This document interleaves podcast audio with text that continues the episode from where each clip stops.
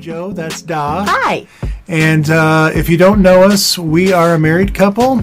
Been married for uh, almost 13 years now. I don't know. Math is hard. And we are transplants in Minnesota. We are originally from Ohio. And we came to Minnesota for my job. I'm a uh, DJ at a Christian radio station in Minnesota. And so we moved up here. And we love it. Yeah. all the lakes and everything. She's a big lake fan. Well, I am too. Yeah, I was gonna say we we both both love the water. We love fishing and everything. But uh, we thought we'd come on here and just uh, try a podcast where we talk about everyday life as a married couple, things that are going on in our lives, Mm-hmm. maybe things that are going on in your life, uh, and this uh, is probably going to go up on Valentine's Day, 2022. And Valentine's Day is kind of special for us because it was the day that God brought us together Well, again. again. And we'll tell we'll, we'll well we'll give you the set them up. Tell them tell them the first the first time we got together.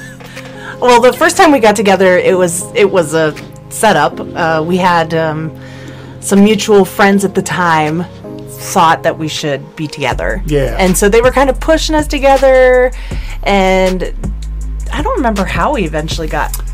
You came to, you came and saw, I came a, and a a play show. that I was in. Yeah. And then we met at a coffee shop. And, yes, and our couple- first date was at a coffee shop, and and the- two days later, it burned down. it burned down. That's not the first time something horrible will happen in our. yeah, yeah. Um, and then we kind of Joe wasn't really pursuing me at that time. It was it was feeling more like a friendship. And then you he would just randomly be like, "Hey, you want to go do this? Hey, you want to go do that?" And I'm like, "Okay, sure." and and one time I made I made plans with her, but then I changed the plans and didn't let her know about it. yeah, well, you invited me to go watch a play, and then you never showed up to pick me up. Yeah, I don't even know what happened, but uh, It was Seven Brides for Seven Brothers. I yeah, do remember that. Yeah, I yeah, it was crazy. Tell So, them who you took to it instead of me. my mom. my mom. So yeah, so, he didn't come and pick me up, and then I got mad, and so then I went to Lorain, Ohio, where I have some friends that live there, and I stayed with them for the weekend to just get away. And then that following Monday, um, he decided to send me something to work. I stopped by her work. I guess I don't know if I was feeling guilty or or what at this point, but um, it was weird. But uh, being the uber romantic guy that I try to be, I had just seen Phantom of the Opera, the movie, And he knew I liked Phantom and I knew Opera. she liked Phantom of the Opera, and I said, "Hey, I'm going to be really romantic since uh, I screwed up this date thing. I'm going to stop by her her office and drop off a single red rose with a black uh, ribbon tied around it, just like the Phantom leaves at Christine's grave in the movie. And That's so romantic. on Christine's grave. It was a grave scene moment. it was a romantic thing. It was a somebody was dead moment. so anyway, as I said, he wasn't really pursuing me. I felt like, okay, we're just being friends. He tries to drop off this flight, and I get how he was trying to be romantic. However, he didn't even sign the note. He just signed it from love the fa- or from the Phantom. Yeah, the Phantom. I wish I would have kept the note all these I years. I am the Phantom of the Opera. So anyway, so I you- freaked out at the you time. had a stalker at that Yes. time. I didn't know about. Before he and I started hanging out, I had a stalker hap- situation happening where my dad, who was a cop at the time, had to get involved and had to threaten him, and um, and Not he- me, the stalker. yeah, not him, the stalker, and he had threatened to do to like mess with me and stuff. So I was I was kind of hypersensitive at the time, you know. And I didn't know this.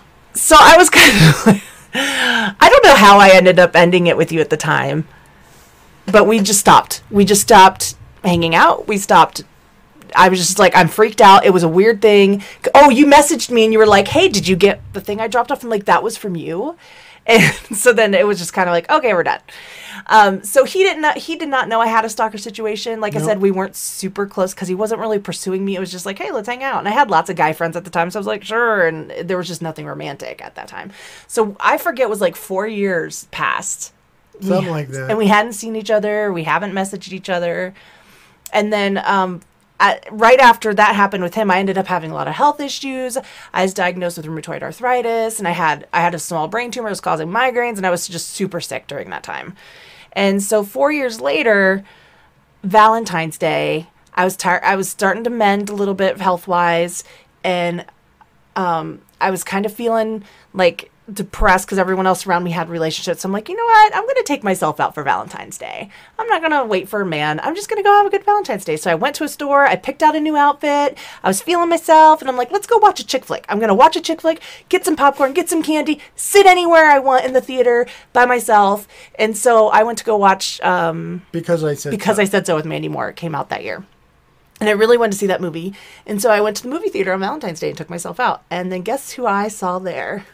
Me. I was Not there at the same movie. I was there to watch a, another movie with a friend of mine named Eric, and uh, I saw her in the in the line, and it was very awkward. Oh, it so awkward. It was like, hey, Hey. how you doing? Been a long time. You're looking good. Okay. well, we're gonna go over here. See ya.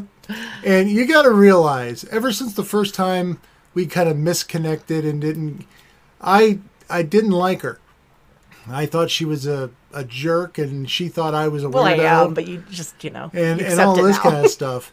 But then uh, a few months later, I mean, we started texting back and forth. Right. Well, I felt like I needed to apologize to him because I, he didn't know what was going on with the stalker thing. I took it as creepy, extra creepy, because I was kind of going through that heightened situation, and I went through a lot of health problems, and I was kind of Right. just I was mending. My my soul was mending. You know, God had started working on me, and I was feeling like I needed to clear some stuff up and just apologize to him so he doesn't realize it was all him. Like, because it wasn't. It, a lot of it was with me and what I was going through. So I email. I think I messaged you on MySpace. Wow, that That that really tells you how long ago that was. the day, So I messaged him on MySpace and just explained what happened during that time and just apologized for my part of it. And I was, you know, so I'll let you take it away with how you felt about my first. How did you feel when I first emailed you? at first, I was like, "Say what?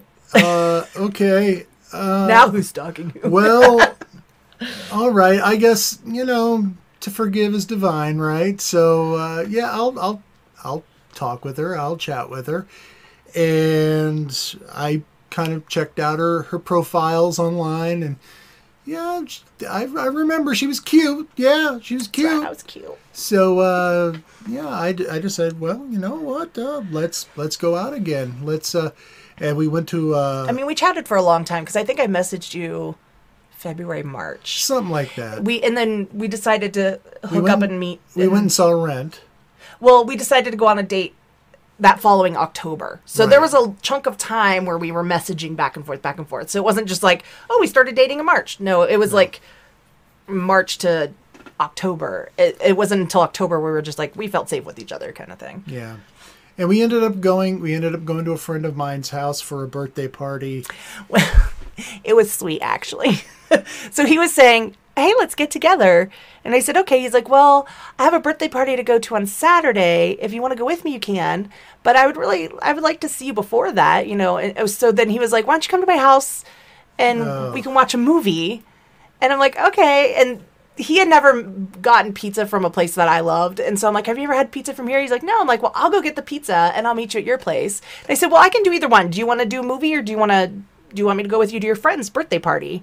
And he was like, well, I kind of would like to see you for both, which was the sweetest thing. I kept that email. I still have that email to this day.